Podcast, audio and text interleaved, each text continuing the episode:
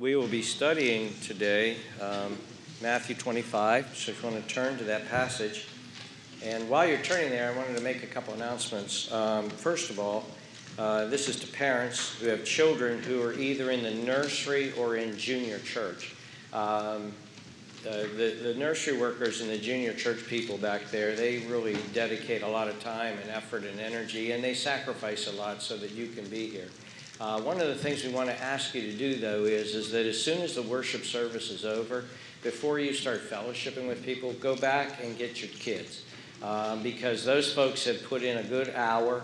Um, they're exhausted by now, and uh, they'd like to come out here and fellowship. But if parents come out here and fellowship and then you know, 15 or 20 minutes later get their kids, it's not fair to those workers back there. And, um, and we can't, we won't release children without a parent coming back for them for safety's sake. So please, uh, parents, uh, make sure you make an effort to do that. Secondly, I'd like to uh, just uh, I'd like to share with you my own excitement about what's going to start happening at this church starting to, uh, next Sunday.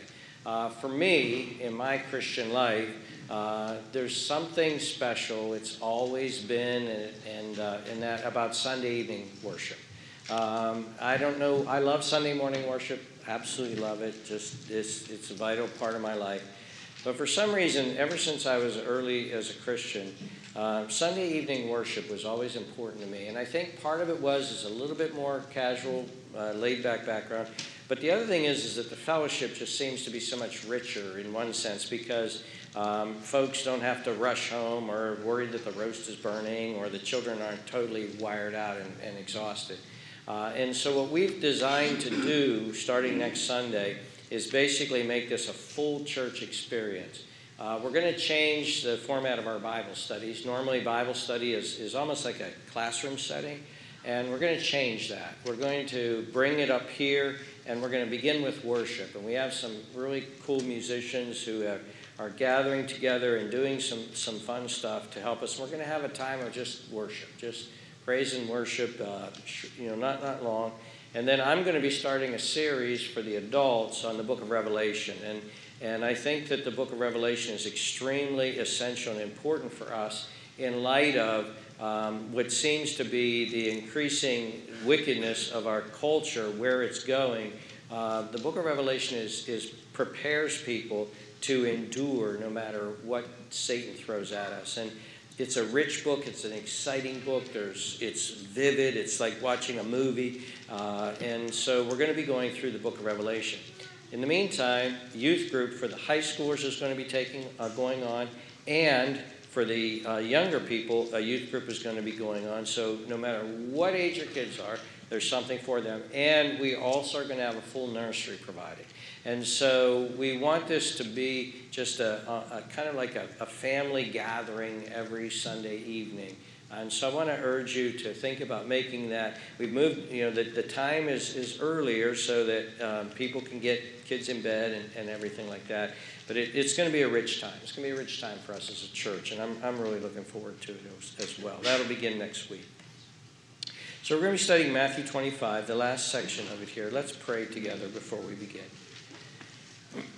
Father in heaven, we praise you and we thank you that you have sent your Son and that he came and he took the time to just pour out his heart for us, to help us as his followers, and to even be prepared for his second coming, that most dramatic of all days the earth will ever know.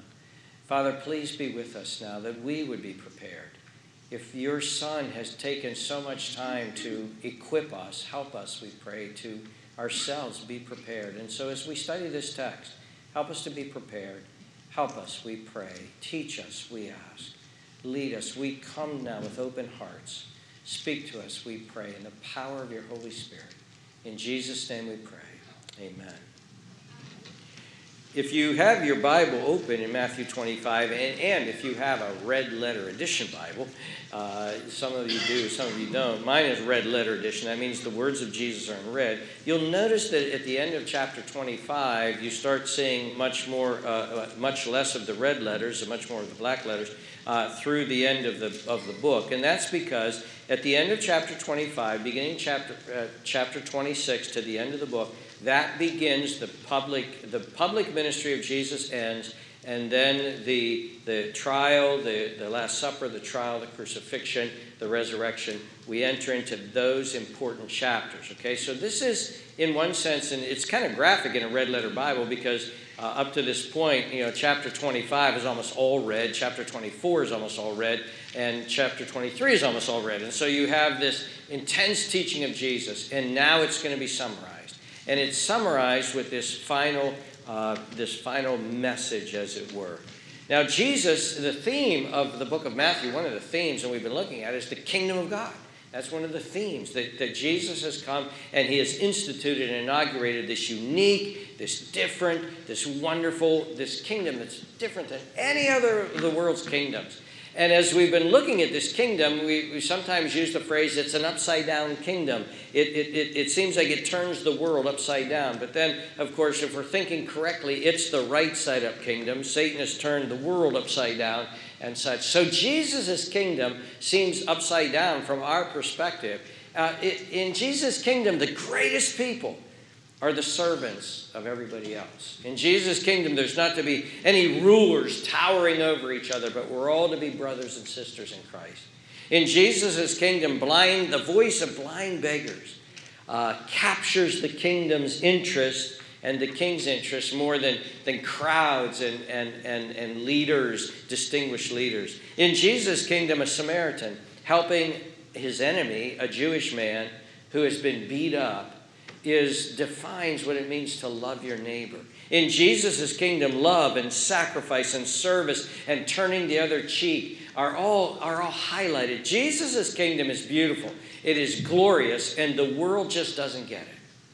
We're going to see that graphically now, one more time, as Jesus now gives us some teaching. This is not a parable, this is now a straightforward teaching on his second coming. It is simple, it is profound. Kids, you shouldn't have a hard time if, if Grace and, and, uh, and Jake and Erica just really give you a hard test tonight in, in, in youth group. This should be pretty easy for you because this is a very simple passage and, and you'll, you'll get it right away and you'll have stuff that you can tell them. But anyway, notice here uh, what we're going to see is, is, is going to raise some, some really important questions for us as well. So Chris read it. What I'm going to do is I'm going to go through it verse by verse again, and we're going to look at this passage. So let's begin at verses 31 through 33. when the Son of Man comes in his glory, and all the holy angels with him, then he will sit on the throne of his glory, and all the nations will be gathered before him, and he will separate them one from another, as a shepherd divides his sheep from the goats, and he will set the sheep on, the, on his right hand and the goats on his left. And now notice here at this point, the delay is over. The delay is over. Jesus has been giving us all of this theology of delay. The delay is over. The second coming has, is happening. The Lord Jesus Christ, the Son of Man, comes again. And notice the emphasis of verse 31. It is absolutely sheer glory. It is glory. Glory is the emphasis the Son of Man comes in his glory and all the holy angels with him. And so you have Jesus, and notice this all of the holy angels come. All of heaven, as it were, empty, empties out and comes to earth. There's so much glory. And then he will sit upon his throne of glory. The majesty of this event, the greatness of it, is hard to even imagine. In fact, I, I, I, had to, because of the busyness of the later part of the week, I had to prepare this sermon very early in the week. And Queen Elizabeth had not died yet when I, when I prepared this sermon. And so I actually had in my notes that how do, how do we understand sort of this kind of glory, this kind of royal majesty? We don't have anything in our country the closest thing we have in our country is Inauguration Day when a president is inaugurated. All of Washington, its focus is on that one stage, and the president takes the oath of office. In Britain, of course, they still have uh, a king and queen, and uh, I actually was going to use the illustration of Charles and Diana's wedding, and because when Charles and Diana were married, that was there was so much pageant and there was so much uh, for uh, just glory, as it were, at that moment that they estimate that almost a billion people watched that on TV. A billion people. They think that that was the largest viewed thing on TV ever. The moonwalk was, was, was the only other thing that was close. Well, now there's probably going to be, I don't, I don't, I'm not up on this royal stuff, but there, there's probably going to be some kind of coronation or something for uh, Charles, and, uh, and that's to that's gonna give us some taste. But the smallest of foretastes. This is the very Son of Man who is appearing. And he's appearing in glory. And by the way, we're going to see him in glory in Revelation chapter 1. We're going to see his face shining like the sun. We're going to see the brilliance of, of who he is as a person so that John passes out in his presence and can't take the majesty and greatness. If you could see the Lord Jesus right now, you would die.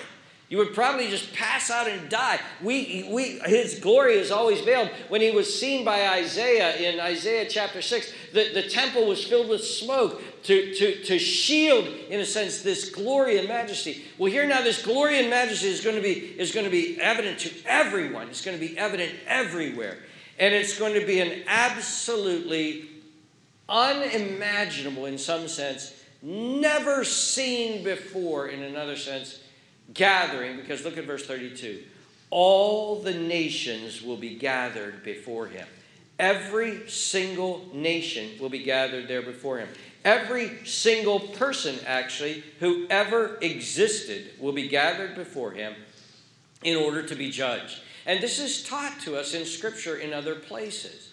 In Acts chapter 17, for instance, I'm sorry, in Revelation chapter 20, Barb, did I give you Revelation 20? Yep. Is it in there? Revelation 20. Is that the first one?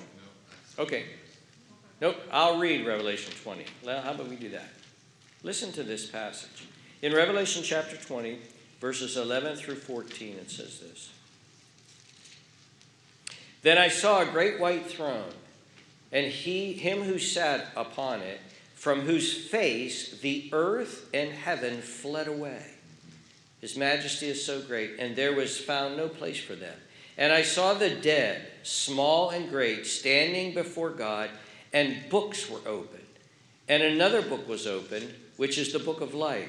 And the dead were judged according to their works by the things which were written in the books. The sea gave up the dead who were in it, and death and Hades delivered up the dead who were in them, and they were judged, each one according to his works this idea that the, all of creation, all of the world, everybody who has ever existed will appear before the judgment seat of Christ is a clear teaching of Scripture. Now, John, Acts 17 31 says this, and says this because he appointed a day in which he will judge the world in righteousness by the man whom he has ordained. He has given assurance of this by raise of to all by raising him from the dead. Notice here that a day has been appointed and Jesus Christ is going to judge in 2 Corinthians chapter 5 and verse 10. Again, the same thing is taught. For we must all appear before the judgment seat of Christ. We must all appear before the judgment seat of Christ, that each one may receive the things done in the body according to what he has done, whether good or bad. And so there is this, this idea of this, this gathering. And notice here, this interesting thing that takes place. Go back to your passage now, Matthew 25, and notice what it says. He comes with all of his angels and gather, they are gathering together all of the nations before him. So the angels are sent out, they're gathering together all of them before them. And as a shepherd divides his sheep, these people are being divided. You stand here. You stand over here. Ah, uh, you, you're over here. You're over here. Angels are directing it. This is happening. People are being divided. And now, this division of people, some on Jesus' right and some on his left, this division is the final and, in one sense, the only division that matters. It's the only division that matters. This is a great and solemn moment. See, we have lots of divisions in our culture and in our time rich against poor, educated, uneducated. You know, people who people are royalty and people who are not. Um, Jan and I were talking, and and uh, we found out that the queen died, and we were just talking about the fact that you know, and I think Jan or I said, uh, you know, Ray Nelson and, and Queen Queen Elizabeth are there, and I said she's no longer Queen Elizabeth. She's Elizabeth. He's just one of them. There's a true king there, the, the king of all kings, but she's just she's just Elizabeth now. You see, all of these human distinctions that we have now, presidents, rich, famous, all of that, none of that happens. Like, like if the angel says, Are you over here? And I don't, you know, I'm hoping Queen's Elizabeth, I'm hoping Elizabeth's over there. She, if she were to say, I'm Queen Elizabeth, she said, No, you're Elizabeth. You sit over, you stand over here. You know, I, I, I, I'm President Reagan. No, you're Ronnie. Ronnie, over there. Whatever, you know. All of that, nothing matters. But whether you're on the right or you're on the left. Sheep on the right, goats on the left. And then notice what it says. He now, the king, speaks to the sheep. Verse 34. Then the king will say to those who are on his right hand, Come, you blessed of my father, inherit the kingdom prepared for you from the foundation of the world. For I was hungry, and you gave me food. I was thirsty, and you gave me drink. I was a stranger, and you took me in. I was naked, and you clothed me. I was sick, and you visited me. I was in prison, and you came to me. And so he is judging the sheep. He begins by saying, Blessed are you. Now, notice this.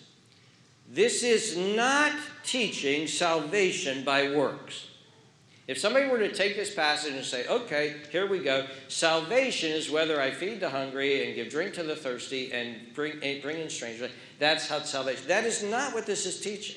If you were to say, oh, therefore, because of this text, salvation is by works, then you're going to have to overturn all of the rest of the Bible.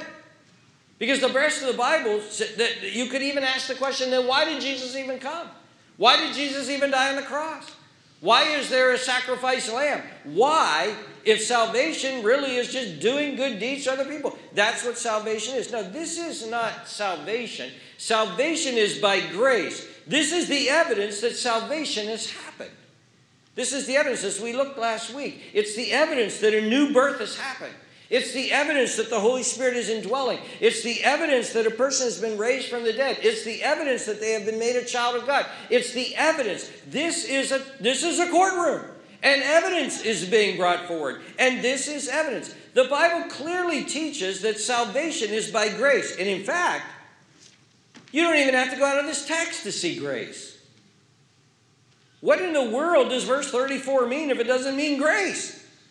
Then the king will say to those on his right hand, Come, you blessed of my father, inherit the kingdom prepared for you from the foundation of the world before you fed one hungry person.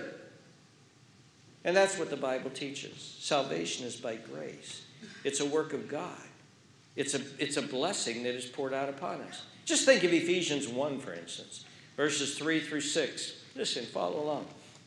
Blessed be the God and Father of our Lord Jesus Christ, who has blessed us with every spiritual blessing in the heavenly places in Christ. Now, listen, here's the same language Jesus uses in Matthew 25. Just as he chose us in him before the foundation of the world, that we should be holy and without blame before him in love, having predestined us to adoption as sons by Jesus Christ to himself, according to the good pleasure of his will. Look at verse 6 to the praise of the glory of his grace by which he made us accepted in the beloved. Salvation is by grace. Salvation is from God. Salvation is by God's sovereign plan and sovereign work. Then the next chapter, Paul writes this in Ephesians chapter 2, verse 8. For by grace you have been saved through faith, and that not of yourselves, it is the gift of God, not of works, lest any man should boast. And yet, verse 10 comes right then immediately. For we are his workmanship, created in Christ Jesus for good works, which God prepared beforehand that we should work, walk in them. Salvation is by grace, and when grace comes and salvation comes, then works begin to flow, evidences begin to happen. People start doing things, their lives are changed, and they start ministering and serving and helping others and seeing others. And that's exactly what's happening in this text here. I want you to, I want you to capture something. Let's capture something in this text right now. This text is amazing. I, just capture something. Here is a perfect example again of the upside down kingdom. Now, just, uh, just step back for a second and think about this text. Jesus, the Son of Man, the Son of God, in all of his glory, breaks into this world. Remember when he did that once in the Mount of Transfiguration?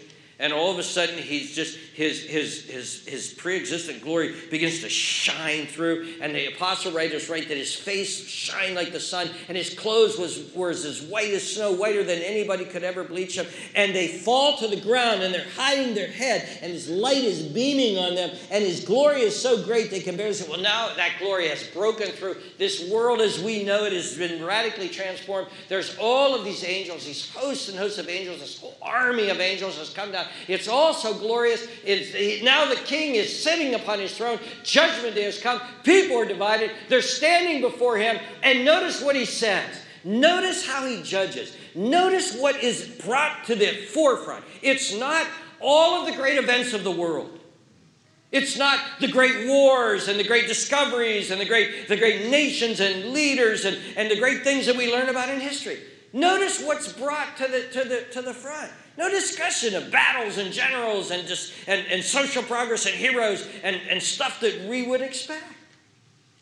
What's brought to the forefront are the smallest acts of love, concern, compassion, kindness, sensitivity, sympathy, service, a meal a drink, a bed, hospitality, some clothes. Literally, the Bible says wrap around, just a blanket around a naked person, a visit.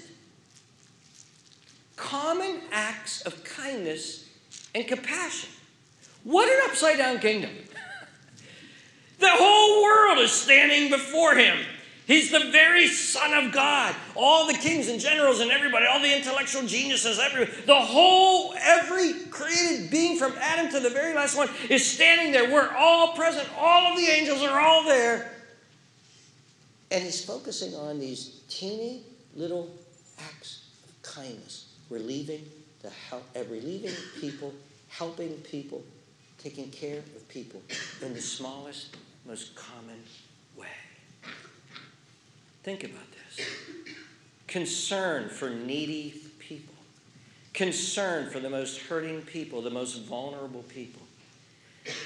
Commentator William Hendriksen wrote this. Listen to his words about this text. He says, What is deserving of special attention is the fact that in each case of need, I was hungry, thirsty, a stranger, etc., and the satisfaction of this need you gave me to eat.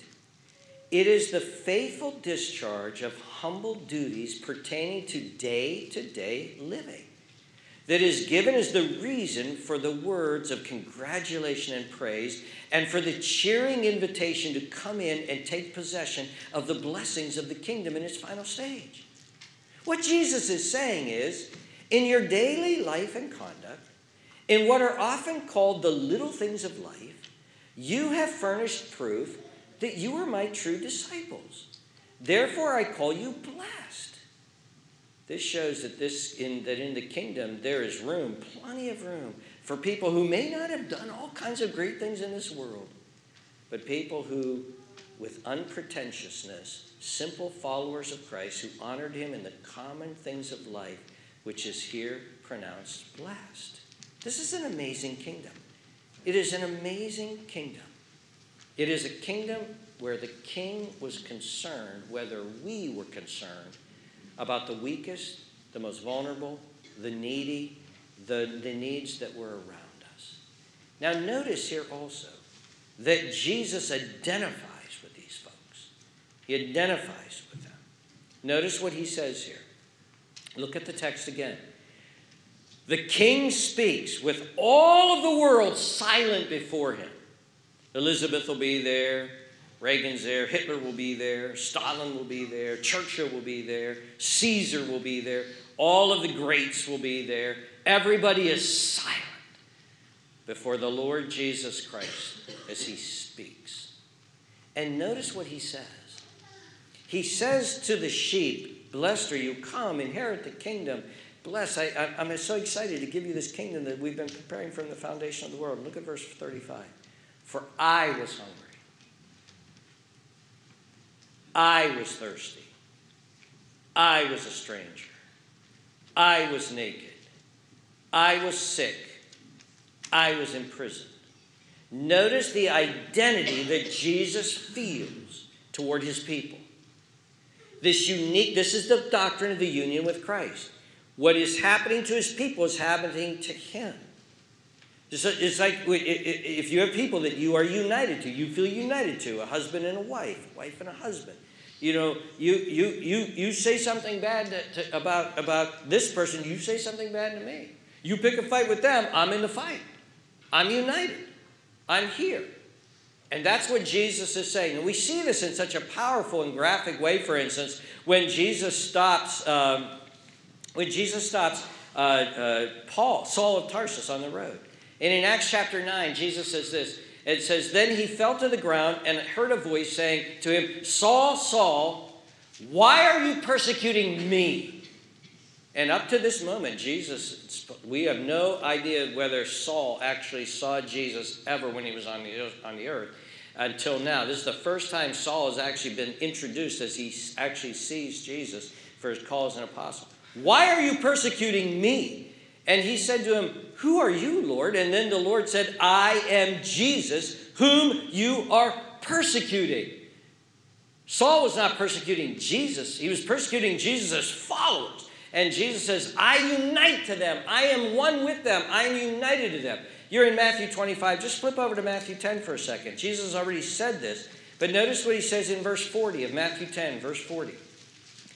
He who receives you, he's saying to his followers, to his disciples, he who receives you receives me. He who receives me receives him who sent me. He who receives a prophet in the name of a prophet shall receive a prophet's reward. And he who receives a righteous man in the name of a righteous man shall receive a righteous man's reward. And whoever gives one of these little ones, who are the little ones? He's going to say his, they're his disciples. Only a cup of cold water in the name of a disciple, assuredly I say to you, he shall by no means lose his reward. Jesus is saying there is a unique focus here. You took care of my people. You loved my people. Now, Christians are called to love all people. We're called to love our neighbors ourselves. The Good Samaritan was called to love the Jewish man who was his enemy. We're called to love all people. But there's also a unique focus that we're to, to be focused on as God's people, and that is other followers of Jesus. For instance, in Galatians chapter 6 and verse 19, Paul concludes that book by saying this Therefore, as we have opportunity, let us do good to all all people. We're to do good to all people, especially to those who are of the household of faith. Now, notice the believer's response to what Jesus is saying. Verse 37. And then the righteous will answer him, saying, Lord, when did we see you hungry and feed you, or thirsty and give you drink? When did we see you a stranger and take you in, naked and clothe you? Or when did we see you sick and in prison and come to you? And the king will answer and say to them, Assuredly I say to you, inasmuch as you did it to one of the least of these my brethren, you did it to me. I love the fact that these believers' response is so humble. Like, when, when did we do this? Like, what are you talking about? Like, we're not even aware that we did this. They, it's, it's, it's just such a humble. They're not even aware that they've done this. One time I, I, was took a bunch of uh, I took a bunch of my kids fishing. Um, maybe maybe I had four or five of them. We were on a dock, okay, and then there was a dock above this this dock where, where this dock was water level. Then there was one up above, and some people were watching this this thing going on. And I think I had four or five kids, and you know what it's like taking kids, young kids fishing.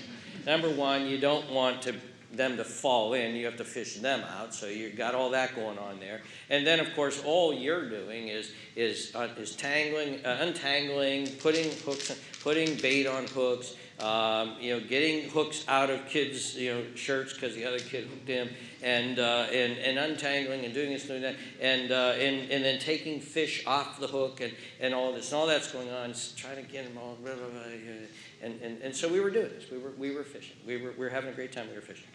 When we got done, we were leaving, and these people looked over the thing uh, to me and they said, Man, you got a lot of patience. And it actually just kind of took me by surprise. I was like, What? What are you talking about?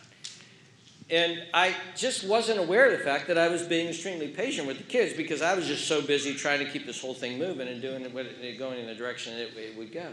And I think that's kind of like what's going on here is that, that Jesus says to his, his followers, you, you really were gracious. You really were kind. You really were loving. You really were sensitive to people around you.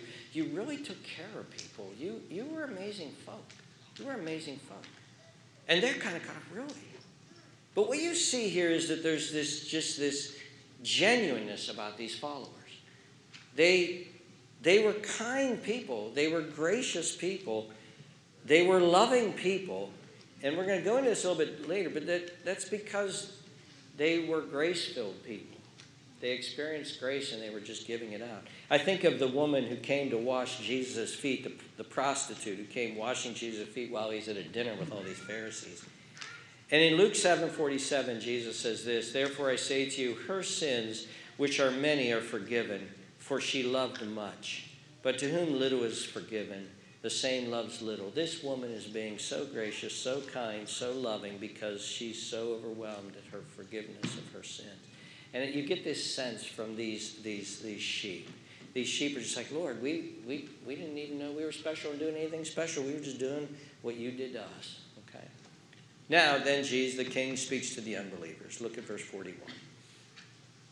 Then he said to uh, those, he also said to those on his left hand, Depart from me, you cursed, into ever the everlasting fire prepared for the devil and his angels.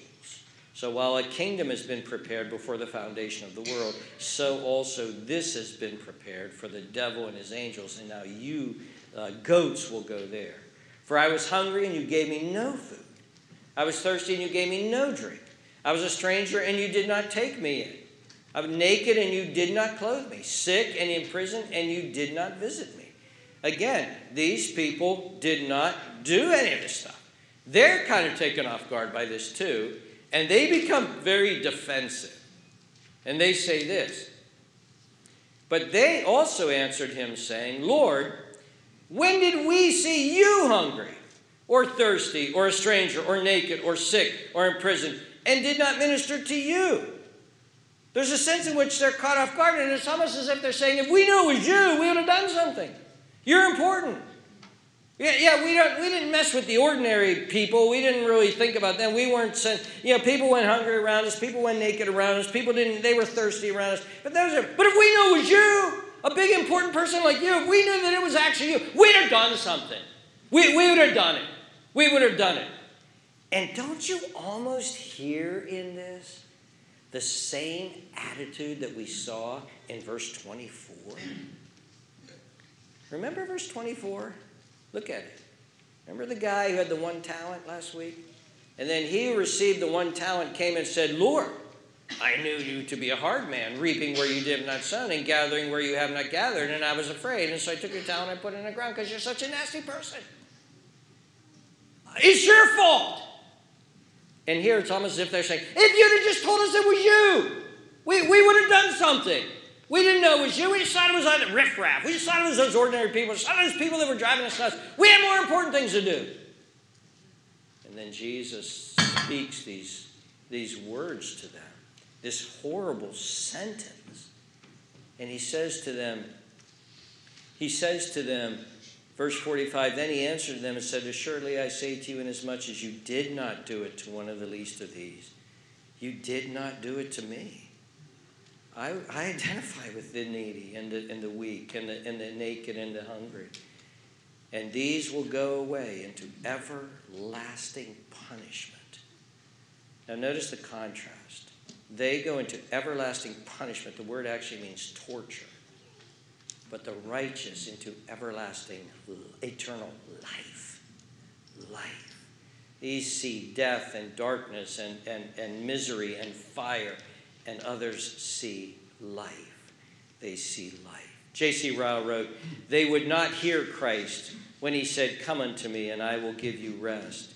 And now they must hear him say, Depart into everlasting. Well, what do we make of all this? How do we apply this to ourselves? Well, first of all, I'd like to say this. Do you know what this passage actually is? This passage is actually Jesus giving us the answers to the last big exam. Do you, ever have a, you ever have a college professor? Somebody's give you, hey, listen, the final is going to be tough. So here, here's the information. Here's all the answers. Go study it, be ready, and you'll be prepared for the final. Jesus is actually preparing us for the big final exam. We're really blessed this morning. We got all the answers. We know exactly what's going to happen, how the final judgment is going to play out, how this is going to work, what we need to do to be prepared. So, dear friends, why do the unbelievers fail? Why do they fail? They fail because they haven't listened to Jesus' teaching all the way along. Jesus has been warning this ever since he started teaching upon the earth. Jesus would say things like this Life does not exist in the abundance of the possessions that you own. Beware of covetousness. When the priest and the Levite, who were more self centered about themselves, walked away from the injured Jewish man, Jesus is making a point. When Martha was too concerned about all of the little busynesses of life, and he said, Martha, Martha, there's one thing needful. Mary has chosen it. You're getting too distracted. When Jesus told a parable about a seed that would fall among thorns and that those thorns would choke it, and then he said, Those thorns that are choking it are the cares and the pleasures of this world. Jesus was warning us, warning us, warning us to wake up, look around, understand life differently, understand that it's upside down. You're too busy. You're too focused on getting money.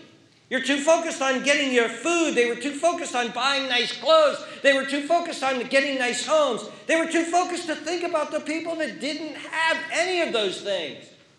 They became calloused. They became greedy. They became distracted. They were into partying. They were selfishly ambitious. They were acting just like this world. Success, goods, pleasure is the sum total of life. They didn't want to be inconvenienced. They didn't want to share. They didn't want to give with each other. They were insensitive to the people around them. They were uncaring, unmoved. They didn't care the people were in misery. They didn't care. They had no pity. And, dear friends, we are tempted to be like this every single day in the culture that we live in now. A totally self centered culture. To get your own, take care of your own, be your own, be your own person, live the way you want to live acquire, acquire, acquire, get. Happiness is all tied up in these things. And we are tempted to be the same thing so that you don't even hear the moans of the sick. You don't even hear the sighs of those in prison. You don't even aren't even aware that there are people around you that are hurting. Aware that people around you are hungry. You're completely insensitive to it, Jesus said. And these people went to hell.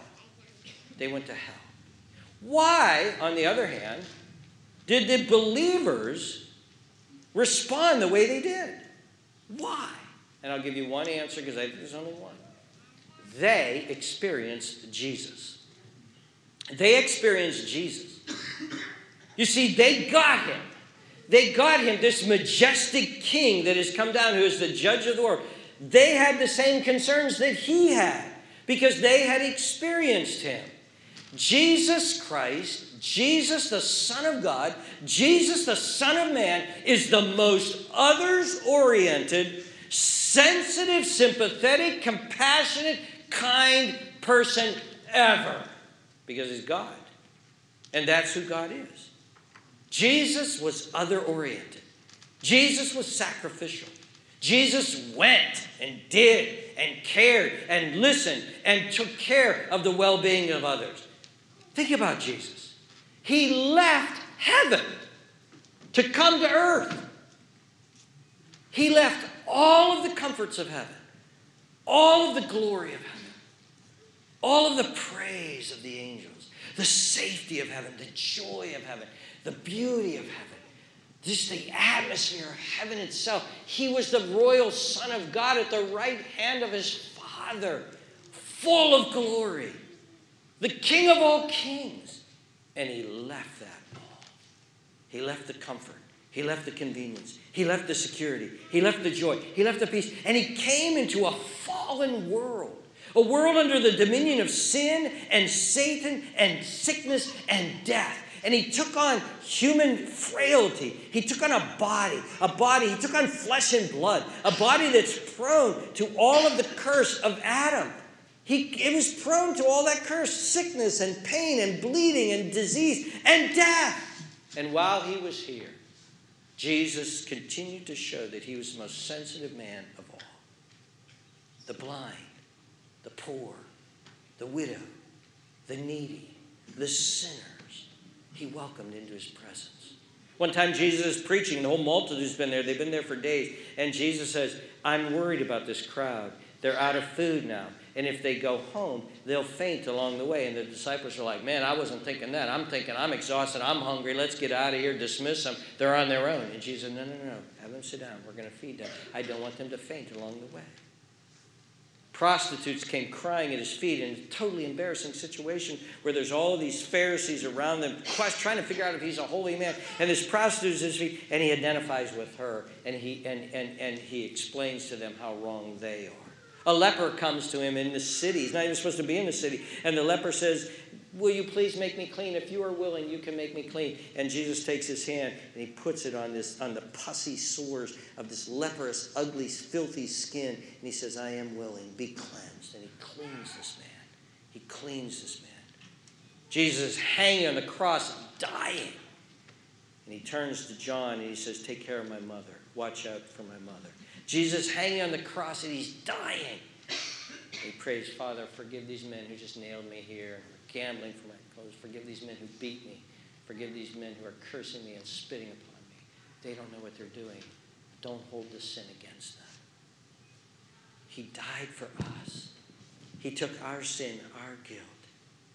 And when you experience Jesus, you experience this much love and compassion and mercy and pity and sympathy and kindness and generosity and self sacrifice and genuine concern for the little nobody that is me and you and sensitivity to need and willingness to do something to sacrifice to it become inconvenience even to the point of going to the cross when you experience that jesus. And his spirit lives within you. You begin to have your eyes open to the people and to the needs that are it changes you, it makes you like Him, and you become aware of that. Let me ask you this Are you and I sensitive and aware like Jesus, the Son of Man, was? Are you growing in grace in such a way that this radical self centeredness that began with Adam, where God gets pushed out and we want to be equal with God, are you growing in grace so that that's beginning to atrophy within you?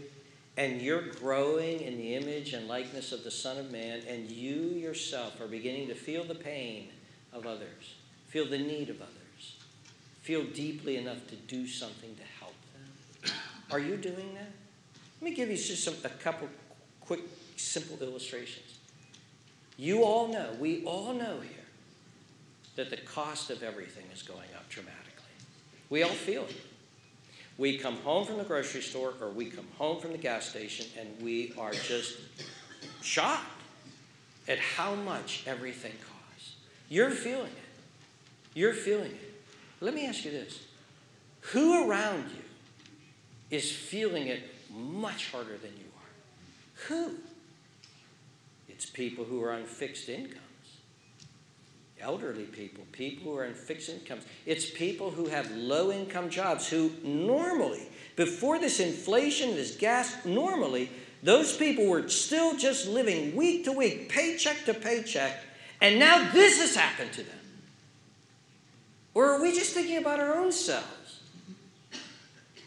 It's people that are on a tight budget.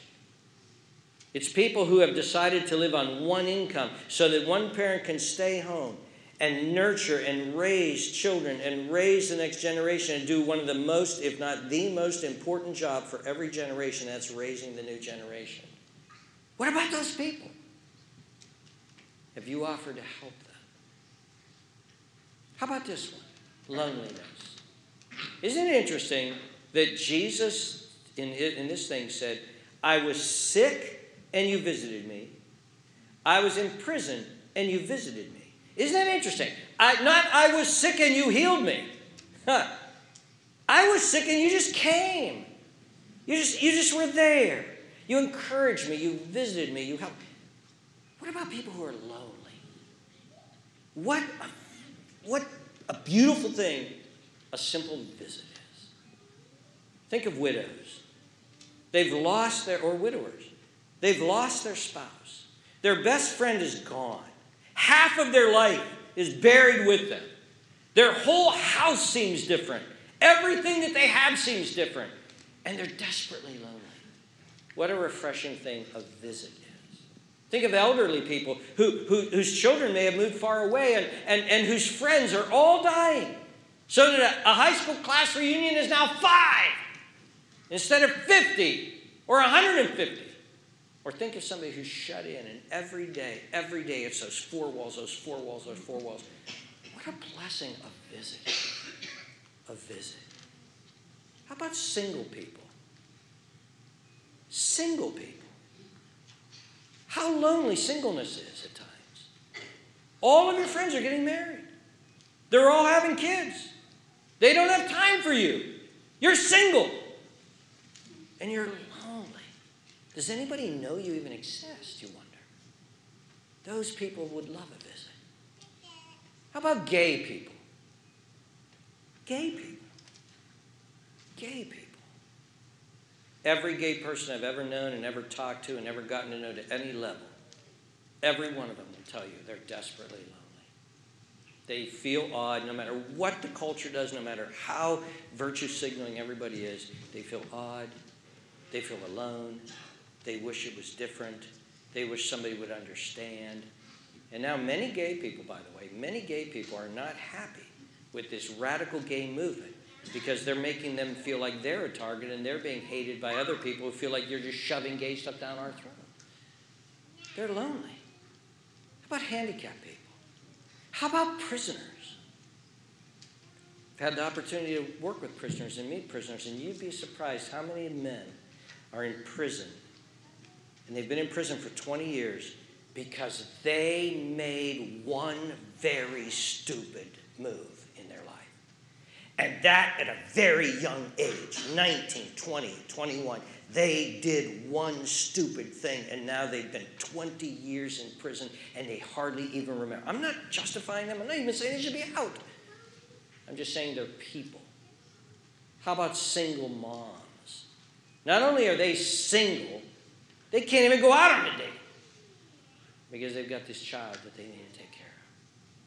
How about people who just need a hand, need anything to help? How about people who just need a word of encouragement? That's what Jesus is talking about here. Dear friends, are we spiritually mature Christians? Are we aware of people around us? Are we sensitive? Are we becoming more and more like Jesus so that this becomes almost instinct? Reflective. I love, I love to watch the mature saints in church. Because rather than forming little cliques with just their friends and just their people that they feel comfortable with, they have this extra radar. Oh, that's a new face I've never met before. And they go right up to them and they introduce them and they make them feel welcome. And they make that stranger who's come into church feel like there are others here and people care and they don't feel like they're the odd person out. That extra sensitivity. I love, I love watching people carrying around babies around here that isn't their own. They're carrying around babies. Why? Give them mom a break. Give them dad a break. Here, come here. Come here, sweetheart. Let me, let me hold you for a little bit. Give, give her a little break. Let her fellowship over there with her friends. Let me, give, let me give her a little break. That kind of Jesus sensitivity, that kind of compassion and love for people around, and willingness to be inconvenienced, even to the point of dying upon a cross. Well, we'll think about that, dear ones. But then finally, let's think about this. Are there some here who are downright lost? You're going to go to hell. It's almost, it's almost hard to think about the horror of that. There is a hell. And some people are going to hear from Jesus depart. Depart. You see, you've been telling Jesus your whole life depart. Depart, Jesus. Get out of my life. I'm not doing it your way. I don't want to be one of your people. Depart. I don't want you in my life. My parents drag me here. People make me come here. That's why I'm here. When I'm on my own, I'm out of here. Depart. Get out of my life. Depart. There's too much fun out here. There's too much stuff to do. I want to be me. I want to do my thing. I got my goals. Depart. And one day Jesus is going to take you at your word. And he's going to say, Yes, you depart. You depart. But let me tell you something. When you depart from Jesus, everything that is good and righteous and wholesome and light and beauty and holiness and joy, everything that is good, you depart, you will be removed from. Anything, all good emanates from God, all love emanates from God, and you will be cut off from that. And you will wake up in utter torment and darkness and pain and misery and emptiness and loneliness and ang- it's just absolute anguish, weeping, gnashing of teeth. This is Jesus' words. Weeping and gnashing of teeth forever. Life without parole. Forever. But the good news is the one who gave himself, gave himself, is willing to give himself to you. He's ready to give himself to you. You just need to repent. Repent from your selfish ways. Turn from your sin. Turn. Take your arm down. Don't tell him to depart anymore. And run into his arms. And no matter what you've done, how wicked you are, how sinful you've been, what ugly things you've got in the closet, doesn't matter. He's going to embrace you. He's going to love you because why? He's others oriented. He's sensitive. He's loving. He's compassionate. And he will bring you and he will make you then one of the sheep, one of the members of his kingdom. Oh, come to Jesus Christ. Let's pray together.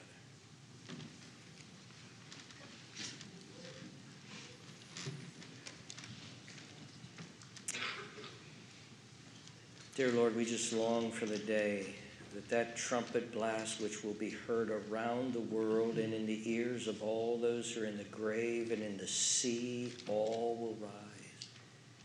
And your glory will come. And it will be absolutely crystal clear to everyone else Jesus Christ is King and Lord. And we will all stand before you, and the glory and the majesty will be so great. Oh, Lord Jesus, we pray that you will help us. You have a message here for us today. Let us look in our hearts. Are we sheep? Are we goats? Do we have the evidence of being sheep? Or do we have the evidence of being self centered goats? Oh, please bring salvation. Oh, please work in our midst. And please, Lord Jesus, we pray, make us more and more like you. Help us, we pray, to be more and more like you. Thank you that you have loved us with such selfless love. Let us turn such selfless love onto others as well. Help us, we pray. We pray this in your precious name.